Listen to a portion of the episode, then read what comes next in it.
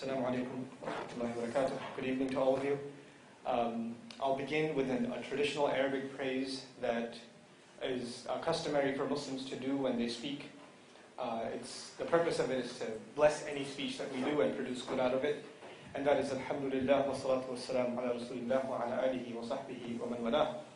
I was asked to speak to you folks um, for 30 minutes, which seems to me like a daunting task. But um, I will try and speak to you. And the topic that was given to me, rather scary, it was called Islamophobia, uh, which, if you may not know what that is, is essentially a, an irrational fear of Islam. Um, Muslims that are in this audience are probably more sensitive to that reality than non Muslims are, of how that fear has grown over the years and how uh, just the way we're perceived generally in society has changed. Uh, you may not have realized how that perception, perception has changed if you're non Muslim, but certainly as Muslims, we have seen a very strong or very rapid exponential progression in how uh, Muslims are perceived. I happen to travel quite a bit. Um, it's slowed down now to once a month, but I practically traveled every weekend for the last six or seven years. So I've had my share of airport adventures over the last six or seven years, and um, my share of strange looks as I board planes and things like that. But uh, I'd, l- I'd rather talk to you today about some very fundamental, basic things and present my thoughts in an organized fashion. So when we do get to the questions and answers, I hope to address some of my thoughts that, that uh, you may like to uh, get further clarification on. Uh, and essentially, I'd like to break up our understanding of Islam into a few things. And the first distinction I'd like to make is uh, Muslim behavior versus Islam. And that is essentially true of any ideology or any faith system, that there's, there has to be a distinction made between behaviors of people and the actual teachings of a religion itself, the ideals, the, the text, whatever, whatever you may have, the sources you may have, they may be two very different things. And certainly that's the case in the Muslim world. Uh, the ideals that are presented in the Quran, the ideals that are presented in the body of literature that is called hadith, which essentially is a sacred explanation of the Quran, may very well be different from the practice you might, may find prevalent in the Muslim world. And that actually, for, for many aspects of Islam, happens to be the case today. At the same time, another distinction I'd like to make within the masses of Muslims, the Muslim population, is a distinction between the fanatical among us and the vast majority of Muslims. And that's true, again, of any population of people. In any group of people, you'll have a small minor- minority of crazies. That's just a reality of how society functions. There's always going to be some outliers that don't represent the vast majority. And one of the things I'll try to present to you is that to justify and to propagate hate mongering against Muslims, what is used as justification is the televising and the publicizing of this fringe element within the Muslim community, and they're forced as the ambassadors or the representatives of what all Muslims think like and what all Muslims are about. So that's, these are two things that I'd like to uh, discuss with you in some detail. Finally, I'd like to talk to you about, a little bit about Islam itself. And the reason, I, and I, actually I'll start with that. And the reason I think it's important to start with that, at least a basic definition of Islam and some essentials about it, is because there's all this talk about what Islam represents that you have probably already heard. I mean, it's kind of impossible that you haven't heard what Islam is about and you're sitting in this room as college students or beyond, right? Uh, it's probably impossible because it's pretty much the context of discourse. It's, it's in the content on the radio, it's on TV, it's in the news, it's even in entertainment media. So you've heard something or another about what Islam is, what its essentials are, and probably already, even if you hear the word Islam, there are a few key words that immediately pop up in your mind. And there are a few images that immediately trigger in your mind that you've already associated with Islam. And that's not your fault, but that's just essentially what you've been exposed to. But very rarely do we get an opportunity for a Muslim, or Muslims in general, to speak on behalf of their religion, except, like I said before, the ones that are the, the representations of Islam that are publicized are those that don't represent the majority, that actually represent a crazy fringe element, and they're televised, and therefore we all look kind of crazy and because you know they have beards and I have a beard. So it's very hard to make that distinction because, you know, a fifth of the world's population. Anyhow, so, so uh, this is the first thing I'd like to talk about. Essentially, the essentials of Islam. the essentials of Islam. And a little bit about this man, Muhammad We say the Arabic phrase, when we say his name, Muhammad, we add sallallahu alayhi wa It's an Arabic expression, may God's peace and blessings be upon him. That's what we send a prayer upon him every time we say his name, and that's an obligation on all Muslims. And incidentally, we do this for all prophets and messengers that we believe in. So for instance, when I say Adam, the Muslim audience here is obligated to say what? Alayhi salam, may, may peace be upon him. When I say Isa, which is the Arabic word for Jesus, what are we obligated to say? Alayhi salam, peace be upon him. So we send prayers upon all prophets and messengers. When we utter their name, it's a sign of respect and a sign of awe and regard that we have for all of these noble prophets and messengers, representatives of God's message. Essentially, just a little bit about this prophet uh, Muhammad that you may have heard some pretty crazy things about, uh, but I want to share with you some very, very basic things. I won't give you a synopsis of his life except to tell you that the revelation, as Muslims believe, began coming to him at the age of 40. And it stopped coming to him at the age of 63. So that's a total of how many years? It's a total of 23 years that this message was being proliferated in Arab society, in tribal Arab society, in the middle of the Gulf region as is known today. The ancient term for it is the Hijaz region. region. Uh, so he starts propagating this message as a messenger of God at the age of 40, and he dies at the age of 63, And of course, he starts when somebody uh, makes the claim to be a messenger of God, and makes the claim that an angel comes and gives him revelation. As all prophets did, by the way, all prophets claimed legitimacy of their message by stating that they are not getting, this is not something they're making up on their own, this is actually inspiration, revelation given to them by a higher power. And now it's hard for you and me to imagine some of our neighbors coming over and knocking our door and saying, listen, an angel came to me last night and you know, shared this really important message that I'm obligated to share with you. It's kind of hard for us to swallow. The first thought that would cross your mind would be, what did you have for dinner last night? Right? So it's not, it's not rational to think that you know, uh, an angel came to you and, and such and such. But I want you to just picture that scenario. A man at the age of 40, well respected in his community, a good businessman. People associate honesty and ethics with him. He's fairly well known. He's, a, he's also known as one of the more intelligent, so historically, when disputes occurred within the Arabs, one of the people that they would resort to to find to say, this guy, not only is he intelligent, but he's also a neutral party, so we'll go to him. Whatever decision he says, we'll go with. So they would resort their manners to him because they saw him as one of the intelligent of their community. This man is now, all of a sudden, out of nowhere, claiming to be a messenger publicly. And he's claiming that revelation comes to him from a higher authority. And not only that, that's, that's hard enough to believe, he's asking something more. He's asking people not only to believe that that's true, that once they believe, they have to understand that whatever he's saying, because it's not his own words, it's the words of God, it's the words of the highest authority, that they have to submit to those instructions without question. Because questioning those words would be the same as questioning God Himself. That would be the idea of a messenger. He's exactly that, a messenger. He's delivering a message. Now, as hard as it would be to believe, even harder you would have to argue it would be to submit your life to someone like that. To just say, I'm going to eat what you want me to eat, I'm going to sleep when you want me to sleep, I'm going to look at what you want me to look at. I will live my life the way you want me to live my life. And by the way, as soon as I believe you, it's only logical that the vast majority of the community, including my own family, what are they going to think about me? What's the first impression? If I accept this man's claim right now and say, I'm with you, that is a messenger. And I am willing to change my life entirely for him. Obviously, what reaction will the family have? He's gone crazy too. I mean, the other one, he was 40. He was so normal yesterday. What happened to him? All of a sudden, these crazy talk about angels and messengers and afterlife and, you know, don't do evil and pray and be good to your neighbor. And I understand to be good to your neighbor part, but this whole messenger bit is a little too crazy, you know. And then now my own son, my daughter, my neighbor, that one became Muslim too. That's crazy. It's spreading. This cult is growing. This is insane. And so this concern began in the community. This is a historical fact. And the first few things that were said about Muhammad were exactly this he's insane.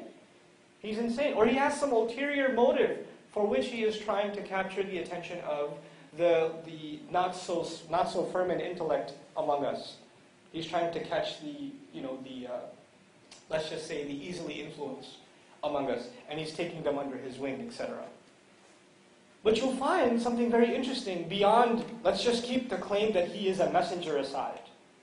What else does he claim? What else is he talking about? Besides the fact that he's a messenger, sallallahu alaihi wasallam, what else is he proliferating to people? What, what does he have to say? I mean, if he's asking people to change their life, what is he asking them to do anyway?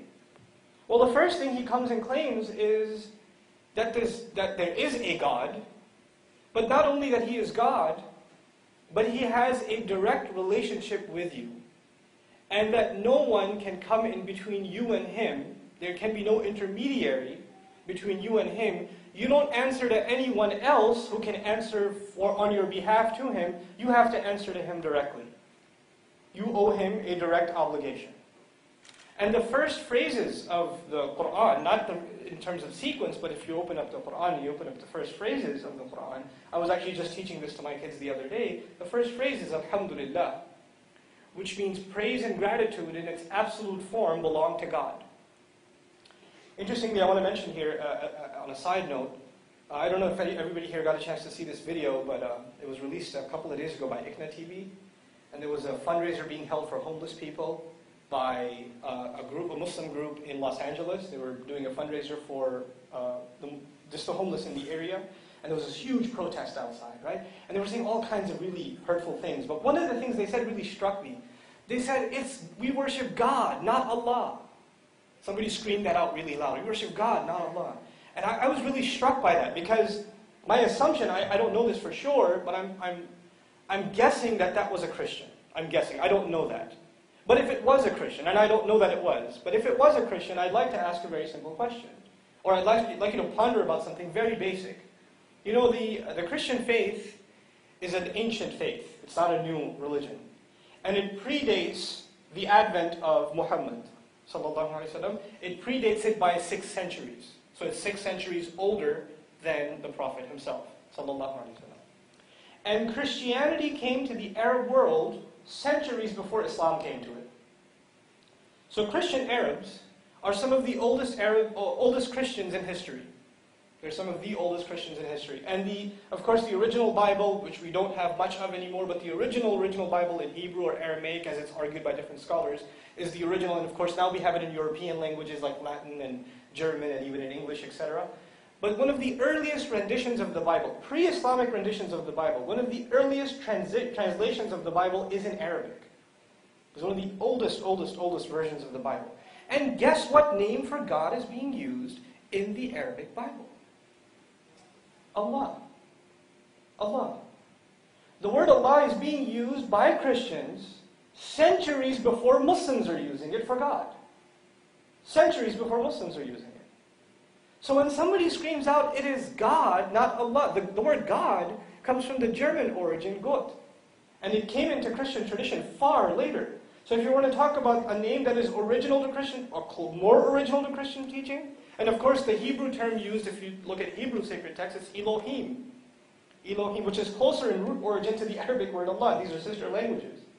Right? Now what does the word Allah mean? The entity worthy of worship and obedience. That's what that means. That's what the word itself means. So, you know, how far we've, and how, you know, when we don't know these simple things, it's not a, you know, some really crazy fact. It's a very famous word. So it's not hard to look up its origin or its history. But yet, we can utter these kinds of things without even giving them a second thought. But that was a tangent. I want to come back to the subject itself. Alhamdulillah. All praise, all gratitude belongs to God. In other words, you can have two kinds of idols. An idolatry setting up an idol, setting up any kind of intermediary between yourself and God, worshiping, appreciating, thanking, praising anyone other than God would be considered a form of blasphemy, according to this messenger. And he claims this is exactly what all messengers taught have this direct connection with God. And he actually even claims that he's fulfilling the legacy of Abraham. That's what he claims as well. Alayhi salam. May peace be upon him, right? So now, there are two kinds of idols, he argued. That is argued, essentially.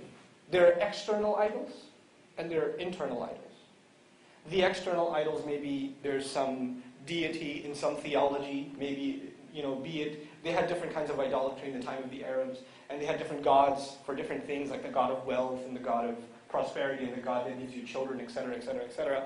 And depending on who you put the donuts and coffee in front of and pray, you know, different prayers to get fulfilled, etc. They had different, you know, theologies. Now, those gods, those gods, those are external idols. But the Quran came and attacked internal idols as well. The idol of one's own ego. So when something good comes to you, you, you claim that this is because إِنَّمَا أُوتِيتُهُ عَلَى عِلْمٍ عِنْدِي The Quran suggests. I've acquired all of this because of the knowledge that I possess. It's because of my degree that I got my job. It is because my incredible credentials.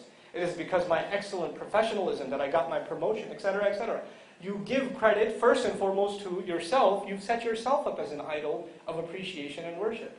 You're completely self-indulged. And there the comparison made is between yourself and the Pharaoh. You know who the Pharaoh is? Right? The, the epitome of being self-indulged. That's the comparison made in the Quran. So that's, the, that's one call. Not setting up an internal or an external idol between yourself and God. When praise and credit is to be given, whatever ability you and I have is actually not our own, it's a gift.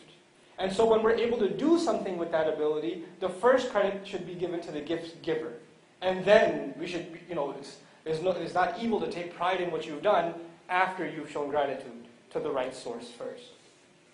So, you know, even uh, I give silly examples just to get the point across sometimes, but you know, when people have babies and you go over to their house and see the new baby, we just had a baby sometime, my baby's, right? She's about almost a month old.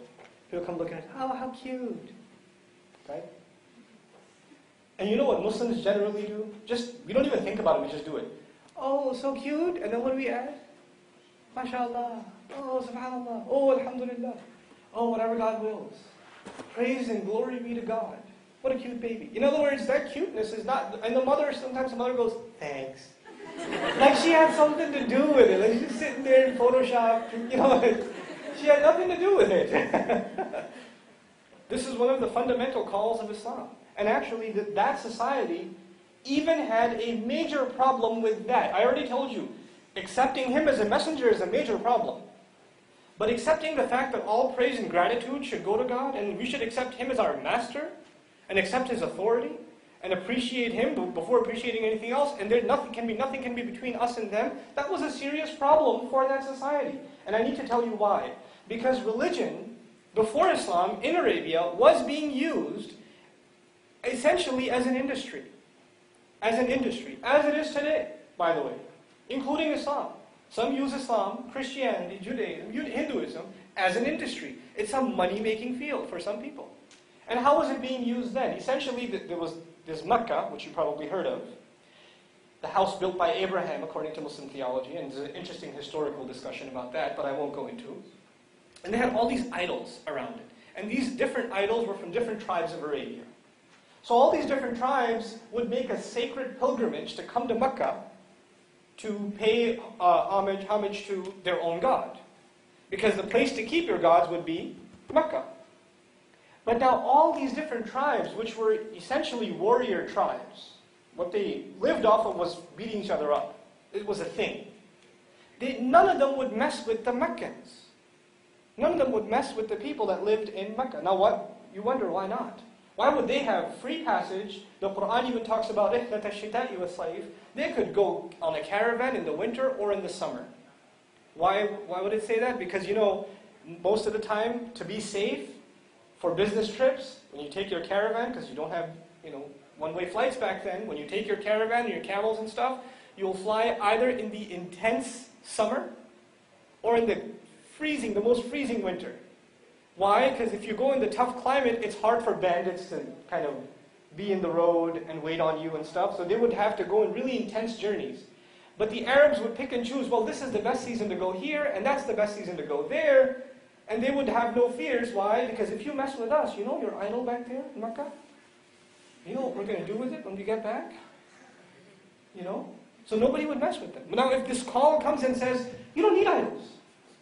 You don't need an intermediary. You can have a direct relationship with God. This entire system that's set in place, people coming, and of course when people come, what comes with them? Money. It's a tourism industry. I mean, after all, what is Orlando without Disney World? I mean, think about that, right? So who, who would want to come here anymore? It's in the middle of the desert. There's no attraction except this, this religious site. If we lose this, the interest of all the Arabs, we have no special status left, and the money that is coming in year round is gone. So they see it as a direct threat. This just this belief in a God directly is a direct threat. They, they make the connection between that and what they're up to. But the Quran goes even further. And what it does is something really powerful. And I, I, I dare use the word radical. And I, this is the, the, the, main point I want to share with you today. Though there's tons of stuff on my mind, I just want to get these 30 minutes to at least share something coherent with you. So this call is made, and one aspect of this call, the Quran goes after this messenger, who is at this point being deemed crazy. He has, and very few people are following him. And there's basically warnings going out, don't listen to him, he's insane, etc., etc. People are ridiculing, ridiculing him in the streets, etc. Part of the call that's given to him is to directly warn those that are the most powerful in that society about what they're doing. You know, the Arabs had certain some really messed up practices back in the day.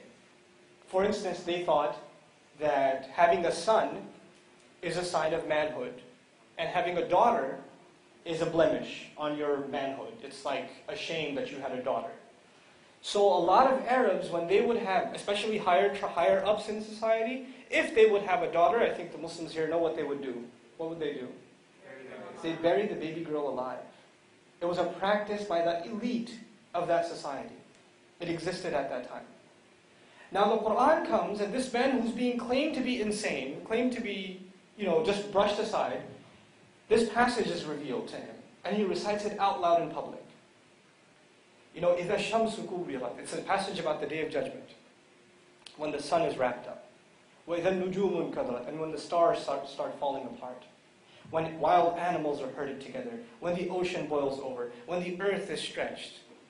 When, when people start coming out of their graves. When graves are, you know, turned topsy-turvy. إِذَا الْقُبُورُ بُعْثِرَتْ and all of a sudden, in the middle of this discussion about Judgment Day and this really cataclysmic stuff that's going to happen, what is mentioned in the middle? وَإِذَا الْمَوْءُودَةُ سُئِلَتْ بِأَيِّ ذَنْبٍ قُتِلَتْ And on the day when the baby girl will be asked, What crime were you killed for? For what crime was she killed? In the middle of this discussion about Judgment Day, there's this talk about the evil that is happening in that society, and nobody dare question it. Nobody dare question it before these verses.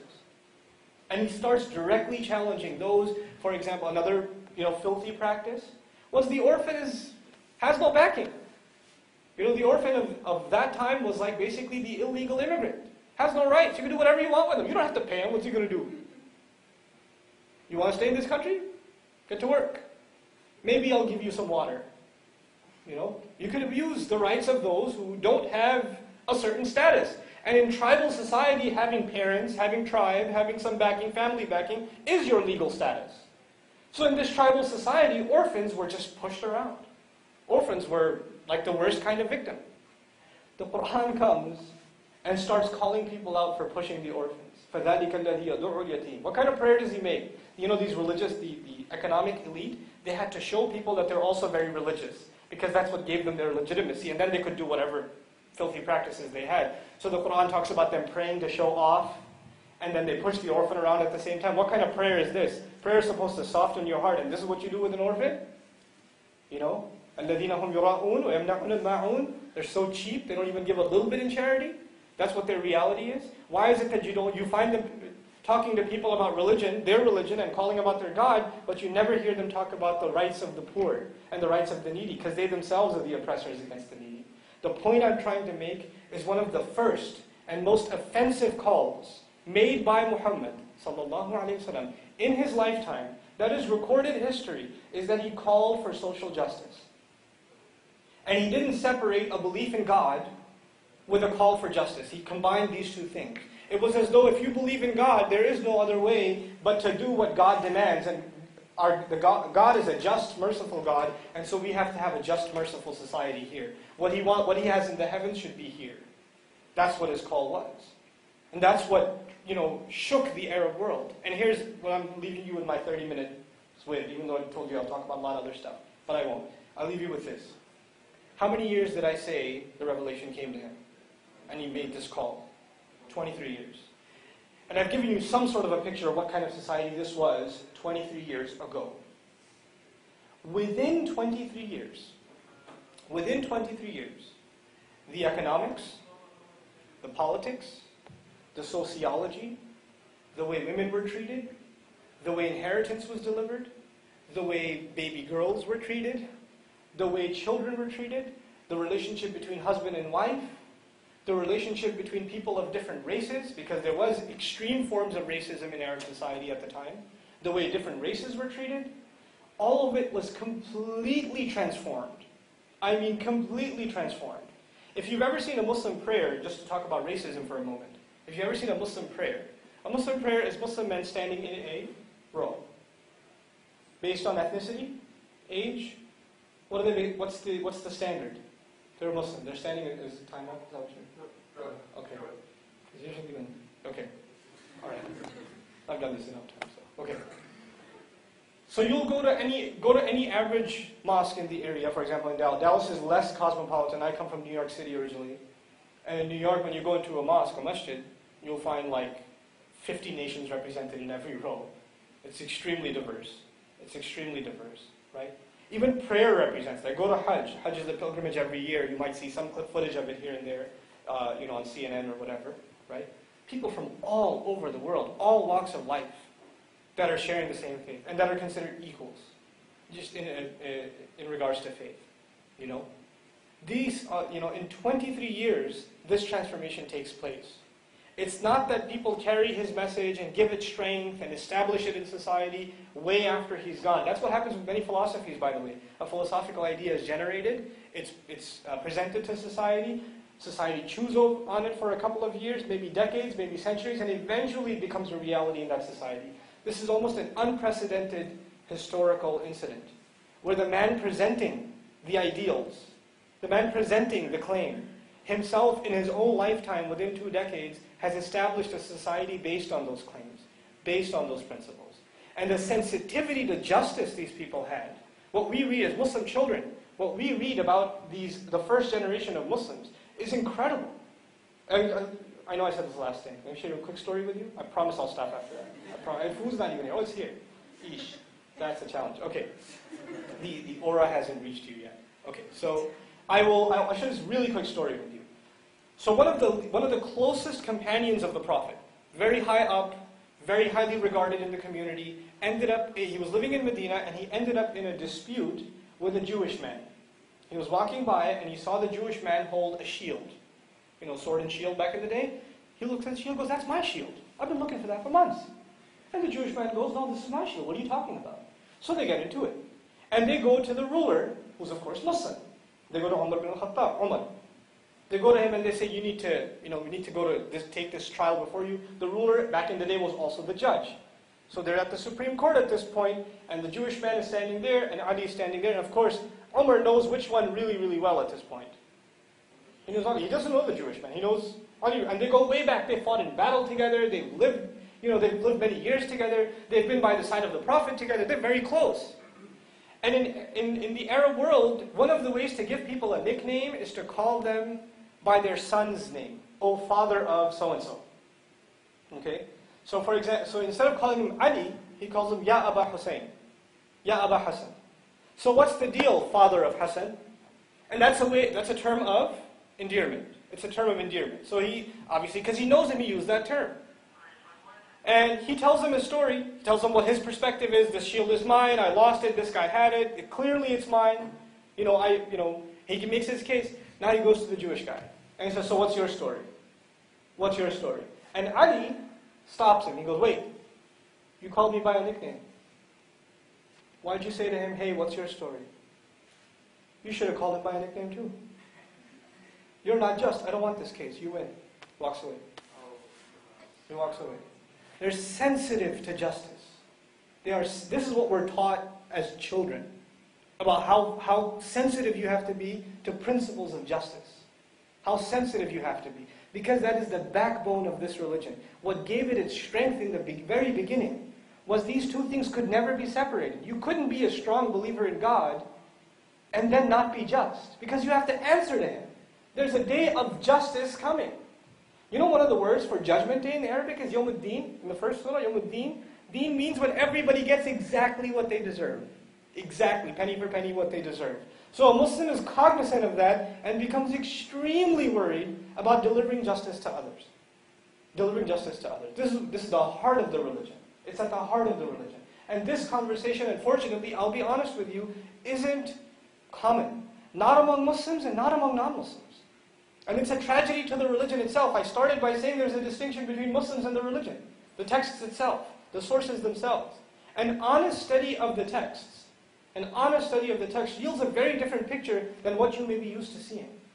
So I, I would encourage all of you to take some time out and uh, read about the book, read about the Quran on your own time, on your own terms, on your own terms, and make up your own mind. Instead of, you know, when somebody already has a, has a conclusion made, I will present the religion from a point of view of faith because I'm a firm believer in it. So I have what you call a faith bias. But at the same time, somebody who hates Islam is going to talk about Islam and he has a hate bias. Bias is bias. So you need to come to it, leave us aside, and read up on it yourself. Make up your own mind. Don't let anybody else make your mind up for you. And one of the, one of the books I'd really like to recommend to all of you, written by a, a wonderful professor out of Youngstown University in Ohio, is Select Passages from the Quran. Select Passages from the Quran. Easy reading. It's published, I believe, by the University of Michigan. I could be wrong about that. But it's an excellent book, uh, an easy read. It's not preachy at all. It's just talking about the Quran from a literary point of view. So those who are interested in the book as a primer, as a first-time reader, it would be a phenomenal resource. I sincerely thank you for paying attention, even though food was here. So, um, and I apologize for taking over my time. After the food is being delivered and you're, you know, munching away, then I'll, I'll welcome any questions that I'm able to answer. Thank you so much. Assalamu alaikum.